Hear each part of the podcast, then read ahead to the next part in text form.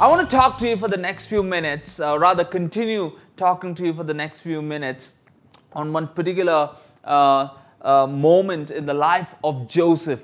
You know, we have been we have been reading and studying about the, the life of this of this young uh, man or, or this young teenage guy who's now almost in his adult phase, uh, in his adult phase to say, and uh, we, we have seen uh, how this man was betrayed, uh, sold off, uh, found himself as a slave, been, has been serving in a slave, gone thrown into prison, and, and we're going to be kickstarting our story for this evening uh, from, from there, uh, from that particular junction of Joseph's life. And what's happened now is Joseph is still in prison. He's still in prison, and, and he's got this uh, unique gift of, of, uh, of this dreams, right? Until now, we have, we have heard about how this guy is, is getting dreams and how he's got into problems because of his dreams. And uh, in fact, now we see a different side to that is when all this time that he is spending in, in prison, we are seeing that he is using his gifts and skills uh, uh, uh in prison as well. He, he ends up interpreting dreams for the, for the king's uh, cupbearer and the king's butler. Uh, this is this is he's still in Joseph. Uh, he's still in Egypt, by the way, and and we see him uh, during this this entire time while he's there in prison. We see him probably just once, starting to went out a little. Uh, you know, to, to these two guys, to the cupbearer and to the king, about how everything in his life has turned out wrong so far, and when he when he goes ahead and uh, interprets the dream of the of the cupbearer, he makes this one simple request to him. He tells him, "Hey man, when you when you get out from this place and when you go back to serving the king of Egypt, the Pharaoh, I've got just one request for you." His simple request is, "Remember me." That's what Joseph says. Remember me and, and just put in a word to Pharaoh because you know everything that has been happening to my uh, with my life is not fair. Everything that has happened to me, I have done nothing to deserve this. And and we see the the the, the crazy thing is we see that well, when the cupbearer's dreams uh, are interpreted by the jo- uh, by Joseph, and when those dreams, uh, when that dream comes true, and when Joseph, uh, when the cupbearer finds himself back in the palace serving the king again, he forgets about Joseph. I don't know if you've been in that place where, where, where people have forgotten you, where people have missed out on, on, on you know doing the things that you had once asked them to do. But but we see that happen with joseph again. And and probably we see joseph i don't know if he was sulking if he was sad or or i don't know we uh, what are the emotions that were going through the mind of joseph. But two years later is when the real drama begins to unfold. It's been a long two years, I would say, for Joseph. It's been, it's been those crazy two years for Joseph. Imagine still spending time in prison, you know, trying to do his best with his gifts of leadership, with his gifts of stewardship. And two years later, this is what happens. The Pharaoh, the king of Egypt, gets these two dreams uh, because of which he is really troubled he's not just troubled he's he's very upset because you know when he when he gets these dreams he, he calls for these magicians these wise men and his advisors his counselors to come and and try a shot at at translating or giving an explanation to these dreams. But the reason he's upset is because none of these guys can do it. None of these guys can can can can comprehend the kind of the, these two dreams that pharaoh has got so, what happens now? Well, the, king, the cupbearer, the king's cupbearer, the same dude who was with who was with Joseph in prison, all of a sudden gets this flashback. He's like, "My goodness, there's this guy in the prison who helped me when I got a dream, and I had no idea what that what that dream meant." Joseph was the guy who helped me. This young Hebrew chap helped me in my toughest moments, and he just didn't kind of give any kind of explanation. He was so spot on with his explanation that it, my dream p- turned out to be in the exact same way. Now, if you if you're wondering why uh, why is there so much emphasis uh, in this particular segment of the Bible on dreams, the Egyptians gave way too importance, way too much importance to dreams. So much so that one of the ways how, how they believed that God spoke to them was through dreams. Even for that matter, the, the, the Israelites, God's own people, one of the ways that God spoke to them was through dreams. And that's how we see Joseph, who, who, who wanted to give so much importance to the dreams that he had as a teenage guy, but the, his very own community, who was actually used to, to, to be, uh, to, uh, who's used to hearing about dreams and how God speaks to dreams, are threatened by those very same dreams. But let's not go there. We're coming, we're talking about the cupbearer who, who has this flashback and how he remembers Joseph. Two years later, but he remembers Joseph. And, and Joseph gets summoned from the prison cell. They, they wash him up, they clean him up, you know, because of course he's coming before the king of Egypt. So, so he's all clean shaved, he's all like pepped up to, to come before the king uh, come before the Pharaoh. And and I was I was just trying to picture this moment, right? I, I don't know if you're doing that with me right now, but just just try to picture this moment. You know, imagine a bunch of, of wise men, imagine a bunch of magicians and, and all the counselors and advisors of the king of Egypt, right? Standing there, clueless about the dream of Pharaoh. And here comes this young young uh, young uh, young guy from the prison I don't know what, what thoughts were going through Joseph's mind as he was approaching uh, the, uh, uh, uh, as he was approaching Pharaoh, but I'm sure he, this was a conversation nobody saw coming. This was a conversation nobody saw, uh, nobody expected such, such a moment to be created. But everyone is everyone's eyes must be focused on this young hebrew chap who has just been pulled out of prison and who is made to stand in front of the king of egypt who is stressed and upset about the dreams that he's had. He's worried about it. Anybody listening right now feeling a bit worried? Anybody who's tuned in right now feeling a, a, bit stressed or really stressed about what's going to happen to those plans and those ambitions and those dreams of yours? Anybody watching and feeling really worked up because, because the, the, the things and, and the situations that you're caught up in has become so messed up that you have no idea what's going to happen? I want to help you. And I want to help you by, by telling you this, by giving you this disclaimer that probably some of the things are definitely beyond my, my ability and capacity to step in and help you out. But I've got some news for you. I've got some news for you. And, and, and I hope you can write this down. Uh, the peace that Jesus offers can set you at ease even in your worst moments.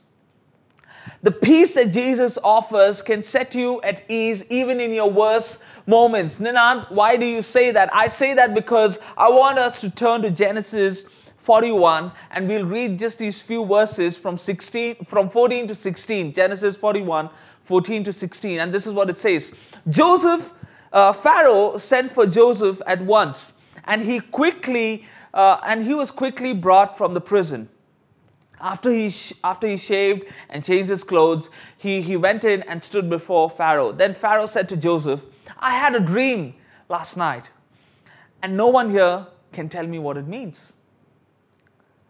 But I have heard that when you hear about a dream, you can interpret it.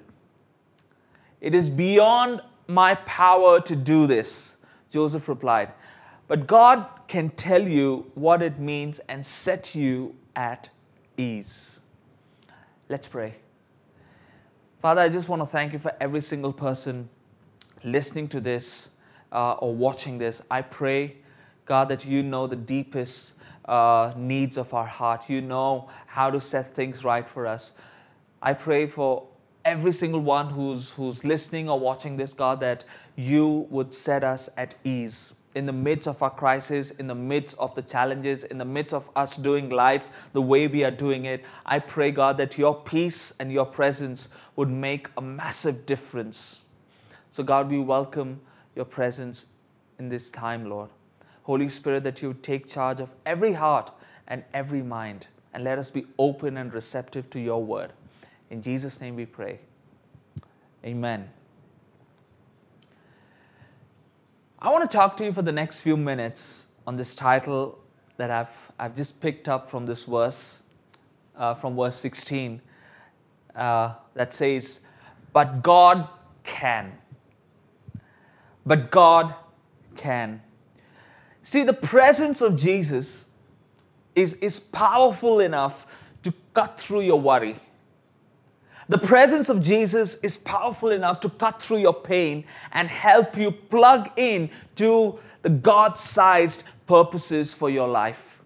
I'm not just I'm not just trying to, to, to hype you up, but this is a truth that I really want us to, to grasp or capture in our hearts and in our spirits that it's the presence of Jesus that brings that peace. It's, it's, the, it's the peace and the, and the presence and the power that comes when, when we put our faith in Christ. See, when we, when we accept Christ in our lives, right, all of us are partakers and all of us are carriers of the peace of God. All of us, I want you to hear this. All of us are partakers and all of us are carriers of the peace of God when we put our faith and trust in Jesus. And, and coming back to the conversation between Pharaoh and Joseph, Joseph is about to drop some truth bombs to Pharaoh, and everyone in the palace, they, they're kind of glued to, to this conversation that's about to come up. They're glued to wanting to know what is this guy going to say, especially the magicians, especially the, the wise men and the counselors. They're trying to just probably give him those judgmental looks like, okay, kid, show us what he got tell tell let's let's try and see how you how well you do in this in this scenario and and the way he translates the way he he he explains the the dreams that pharaoh has is a fantastic is another fantastic demonstration of Joseph's wisdom of Joseph's strategic foresight and his strong gift to craft out solutions no wonder Joseph found favor with the, with the, with the, with the captain of the palace guard. No wonder Joseph found favor when, when he was still caught up in prison with the warden. And, and this guy, wherever he shows up, he, he is this man of excellence. He's this man of wisdom. He's this man who's got this incredible gift of leadership and, and administration. I've said that before, but I just want to tell you, you know, in this short conversation that, that Joseph has with Pharaoh, I was just thinking, right? It's like a quick masterclass that Joseph gives Pharaoh when it comes to strategic management and decision making. I'm serious. Like, if you go back and, and read the text, and, and I, I encourage you to go back and read the text. It's, it's an incredible story. Joseph talks about how there's the next 14 years for, for Egypt are so crucial because he tells them that the dreams that Pharaoh's had signifies that. And it talks about the abundance of seven years, how Egypt is going to do well, everything is going to come out, uh, you know, uh, uh, be good, and uh, the crop is going to go in abundance. So everything is going to be fine for the first seven years. And then comes the, the, the seven years of famine where Egypt is going to really struggle. So what, what, what Joseph tells Pharaoh is that he, Pharaoh needs to find somebody, a wise, intelligent person who can help navigate the entire nation uh, or take the leadership and help the entire nation navigate well through these next 14 years. That's what the dream is all about. And what got me thinking, right? This guy, Joseph, had just been pulled out from the prison to, to just give an explanation to the dream. And, and nobody would have seen this conversation go in this manner because I'll tell you why. The interpreter has turned out to be an advisor of the king. Can you imagine that? A, a prisoner at one sense, at, at one, at one point of time. The next moment, he's, he's an interpreter. The next moment, he becomes an advisor to the king with, with a kind of, you know, strategic foresight and, and the detailed plan that Joseph lays down for Pharaoh as to how Pharaoh can ensure that the 14 years are, are, are, kind of laid out well and nobody has to suffer. This is what the Bible says in, the, in those following verses from uh, verses 37, the same chapter.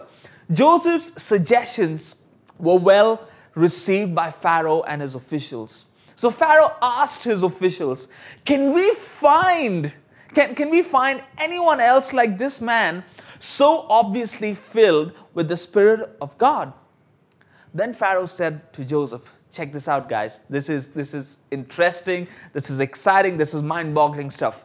Since God has revealed the meaning of the dreams to you, clearly no one else is as intelligent or wise as you are. Sorry, magicians, you guys just lost your jobs.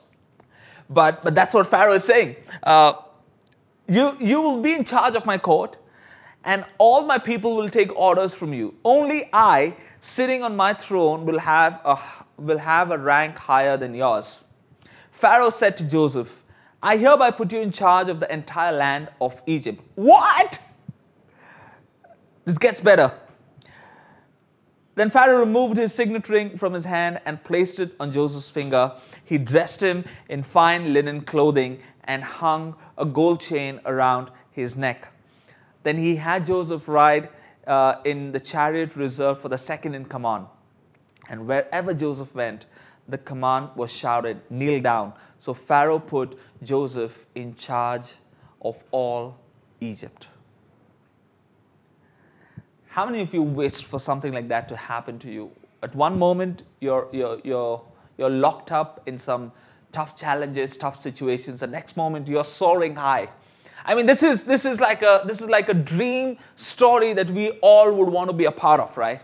And, and we're seeing this happen, and, and everything that Joseph said everything that Joseph spoke in that one conversation uh, with the Pharaoh, it does not bring peace and calm in, for that particular situation. We see that it paves it paved way for Joseph to see things finally go well for him after 13 long years. He was sold into slavery when he was 17, and by this time uh, he takes charge of Egypt. He is 30, and we see that there's been this long wait of 13 years. Now, come on, guys, 13 years is not a joke, it's not a short time span.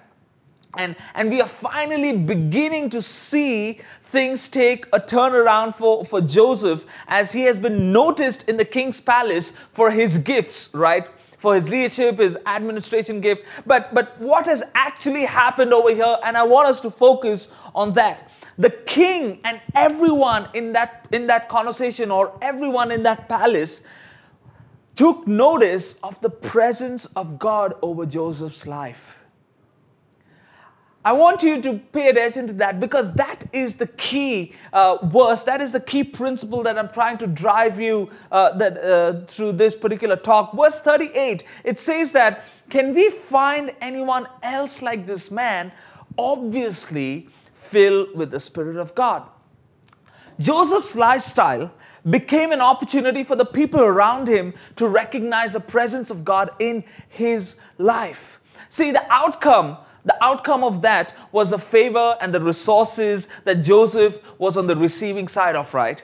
And, and most of the times we are so focused on the outcome. We are so focused on the success. We are so focused on, on what can I get or what, what can we see happen when we put our faith and trust in Jesus. But, but let's step back for a minute and see what, what, we are, what we are seeing in this particular segment of the story.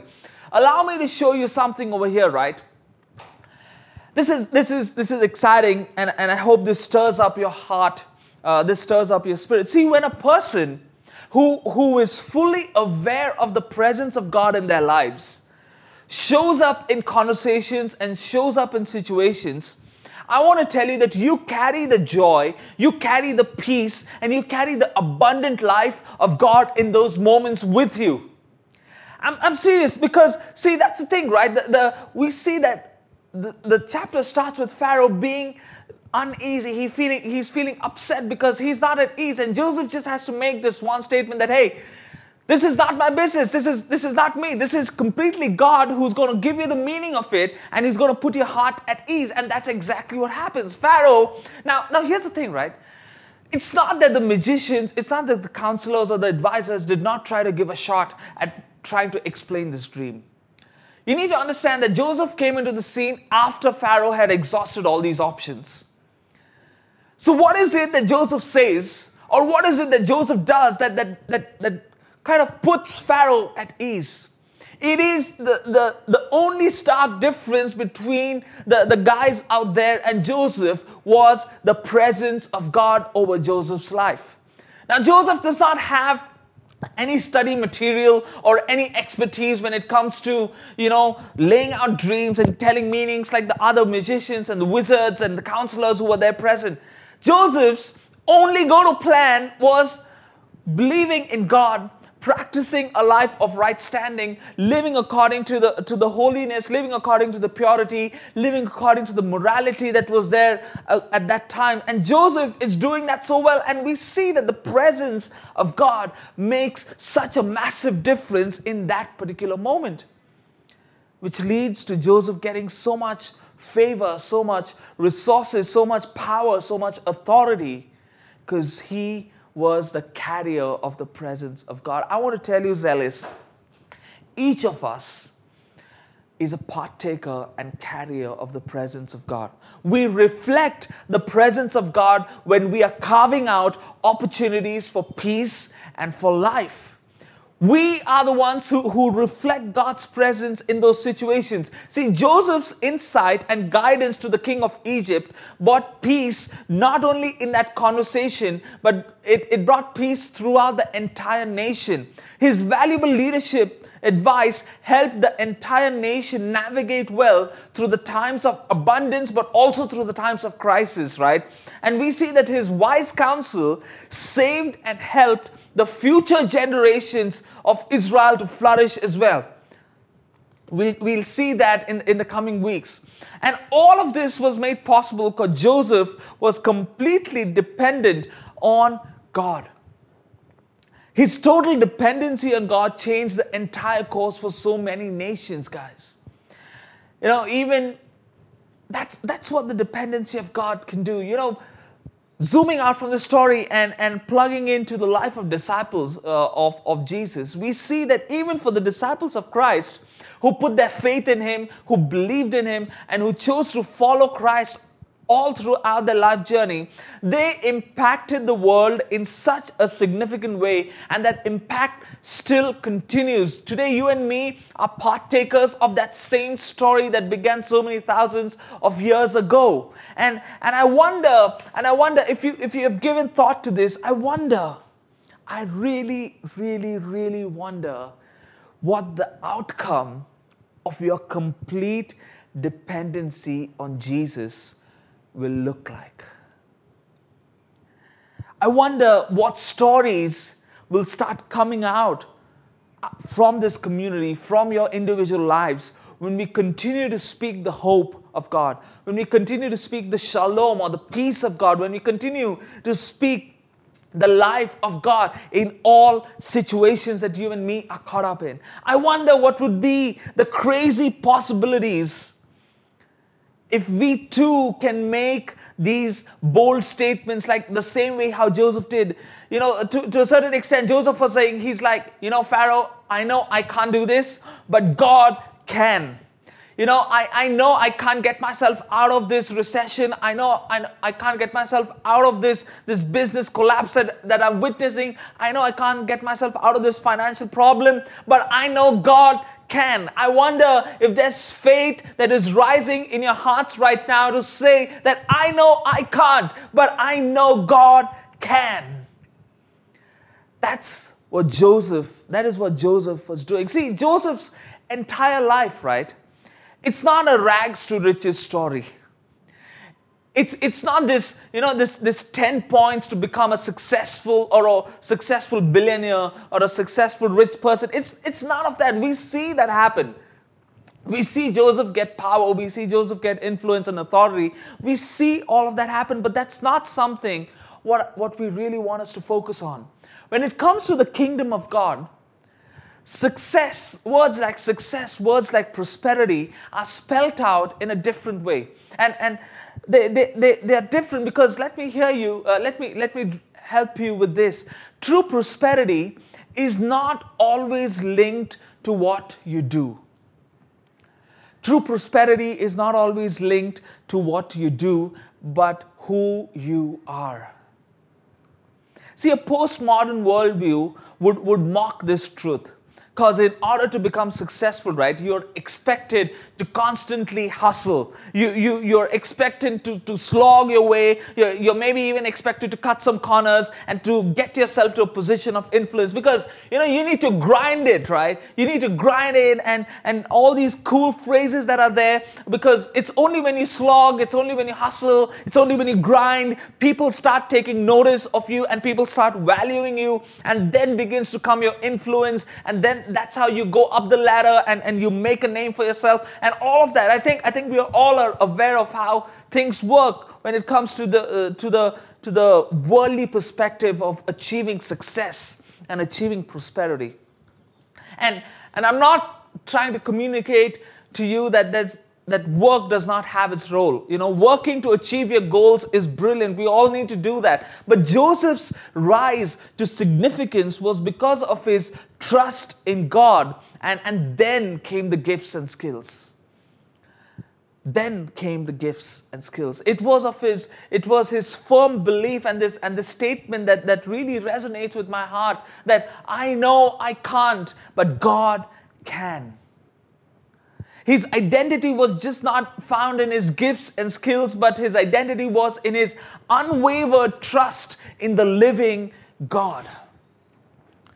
See, the entire story, right, looks like it's, it's one of a kind story, the life of Joseph, but it's a brilliant one. It's a brilliant one. Maybe all this while you're sitting out there and, and you're saying to yourself, you know, I don't have the gifts and skills like Joseph had. I, you know, he's got this amazing leadership capacity. He's got this amazing foresight. And, and I, I don't see myself in that, in, that, in that story altogether. My story, my situations don't even match up well to everything that, that you have been talking about, Ninad. How, how does this even make sense to me? I just, I just want to ask you, right? I want to tell you this keep in mind the, the principles here which are more important than just following the pattern of the life of Joseph. See, his, his true identity, like I said, was not just in his leadership skills, but it was in his deep reverence and, and his deep trust for God. The, the biblical truths add more value to your identity than the titles, the accolades, or the accomplishments you hold. It's a biblical truth, you know, that, that really add on to your value. You, you are accepted, you, you are loved, you are God's chosen, you are forgiven, you are a new creation, you are not alone, and many more of these truths that are transformational and that are life changing. These are the truths that Jesus speaks over your life, irrespective of how you feel right now. See, the greatest, the greatest story that you and me can fit into, the greatest story that you and me can relate with, and, and we have our roles to play, is a story where humanity's eternal restoration and redemption was when Jesus died for all of us so that we don't have to experience the eternal pain and eternal death. He took your place, He took my place. And because of that, we have access to a relationship with the living God who, who cares so much for you, who loves you so much that He wants you to get plugged into His God sized purposes for you. Everything that Jesus has done for us enables us to live according to the true identity and walk according to His plans and His purposes for us. We're so glad you've been listening in. If you'd like to know more about us, follow us on Insta at Zealous Pune or visit us online at zealous.community.